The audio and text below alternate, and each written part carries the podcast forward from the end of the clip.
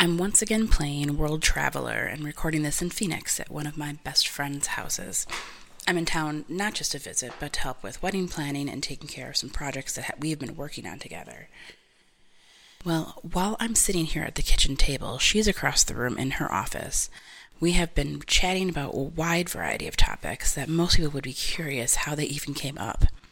From politics to gender identity, to meditation, to dystopian novels, to show tunes, to Hallmark movies, our topics of conversation range from the inane to the deeply philosophical. And one topic of discussion really sparked my interest and actually inspired this podcast. My dad spent a lot of time with me at a very young age explaining pretty complex ideas such as the four temperaments and Maslow's hierarchy of needs. I think he recognized that I seemed to need to understand why to even move on from our subject once a why was provided, I accepted ideas and was able to get on with my day. But until then, I just, my brain got stuck.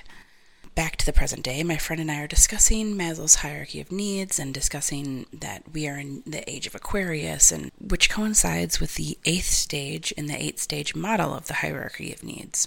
So I was inspired to look into the past and notice that our history seems to mirror the hierarchy. So, is history just the ultimate hierarchy of needs?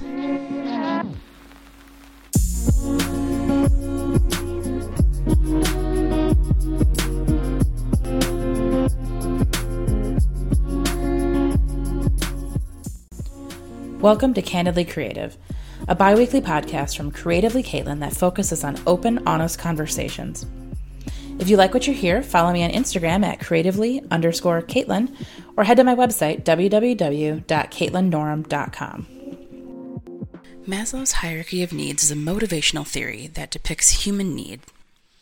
The idea is that the lower tiers or stages must be satisfied before the higher ones can be achieved.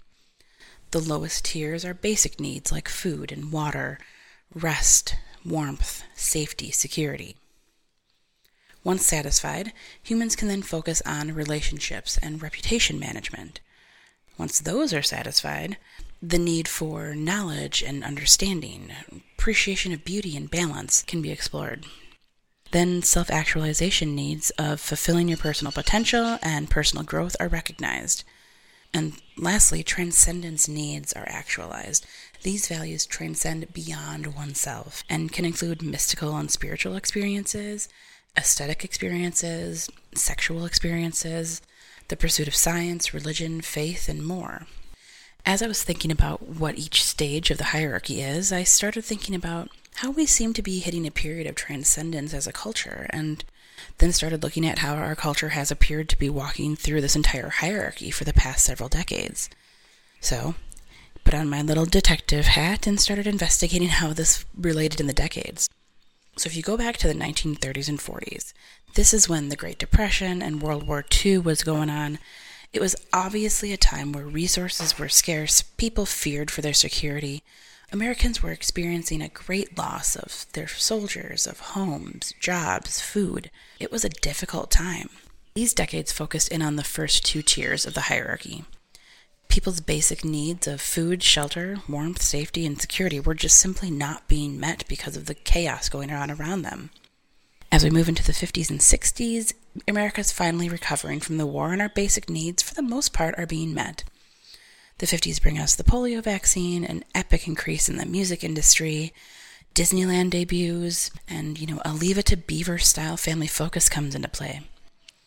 The next stage of hierarchy of needs is relationships and reputation, managing both friendship and love relationships. With a renewed focus of building up yourself and your family, restoring the security of the family unit, and finding things that make you feel good about yourself, the 50s and 60s grew our stability and reinvigorated Americans. The 60s started on a big high with the Golden Age until the Vietnam War started.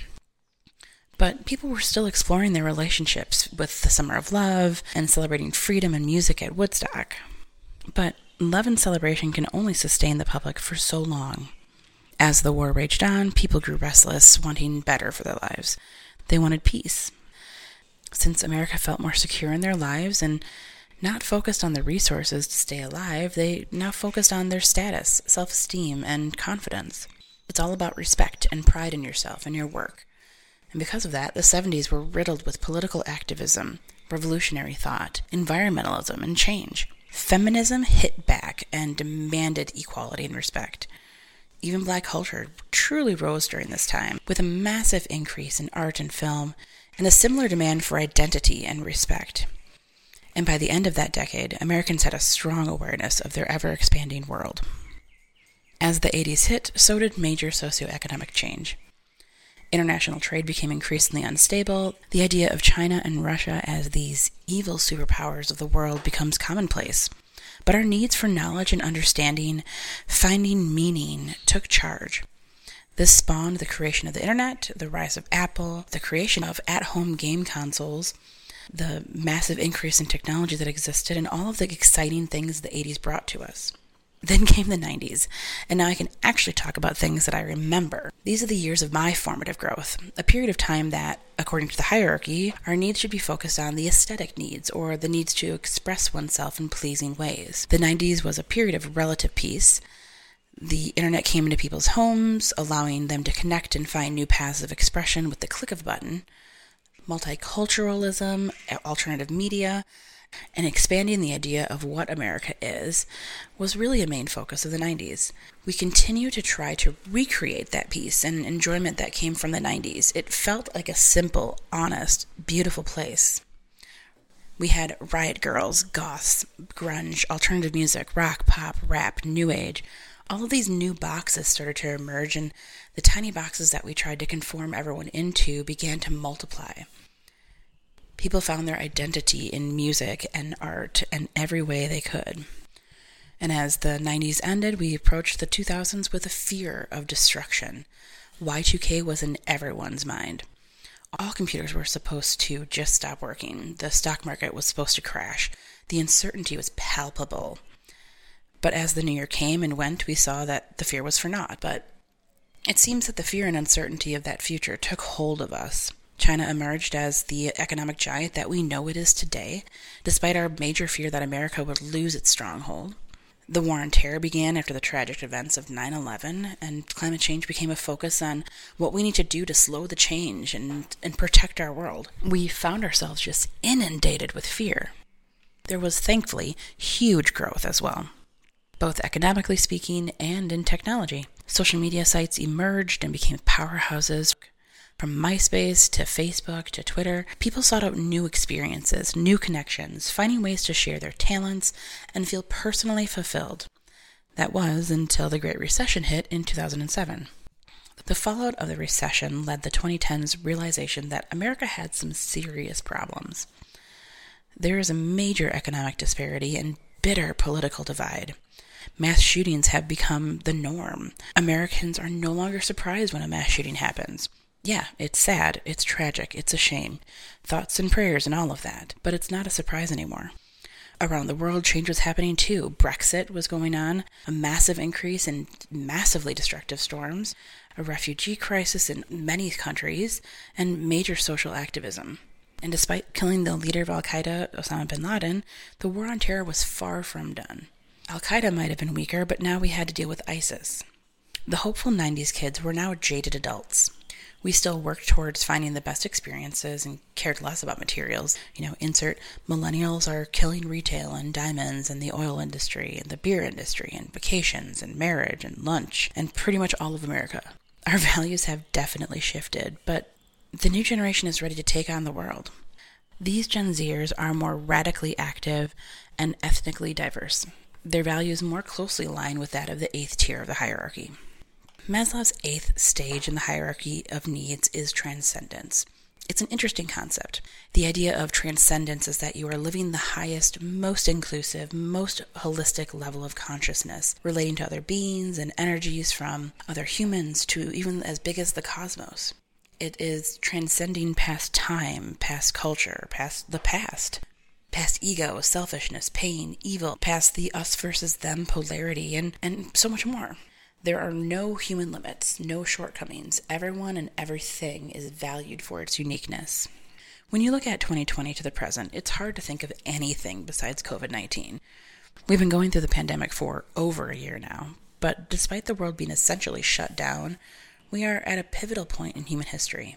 The obvious focus is on the overall human needs. Black Lives Matter movement, doing your part in this pandemic to ensure the safety of all, understanding the wide spectrum of gender and sexual identification. We want humans' needs to be handled.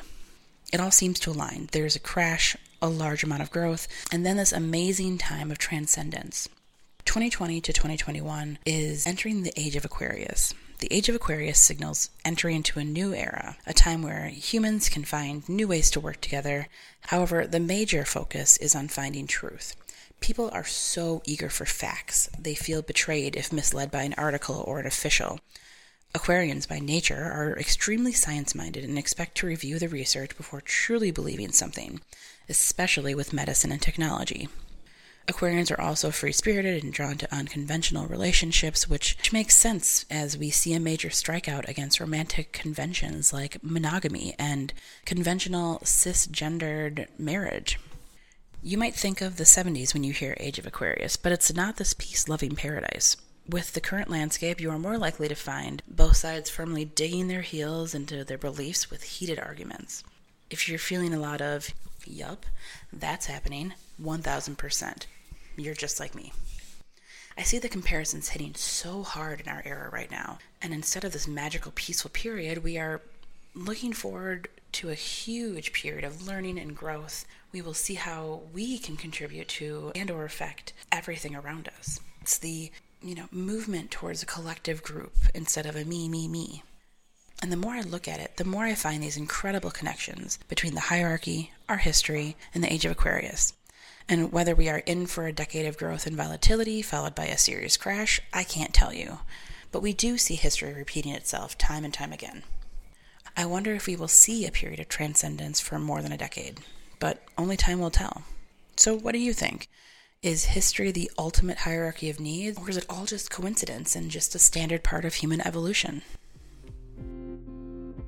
If you like what you hear on this podcast, head over to my website, www.caitlinnorm.com, and sign up for my Creative Circle.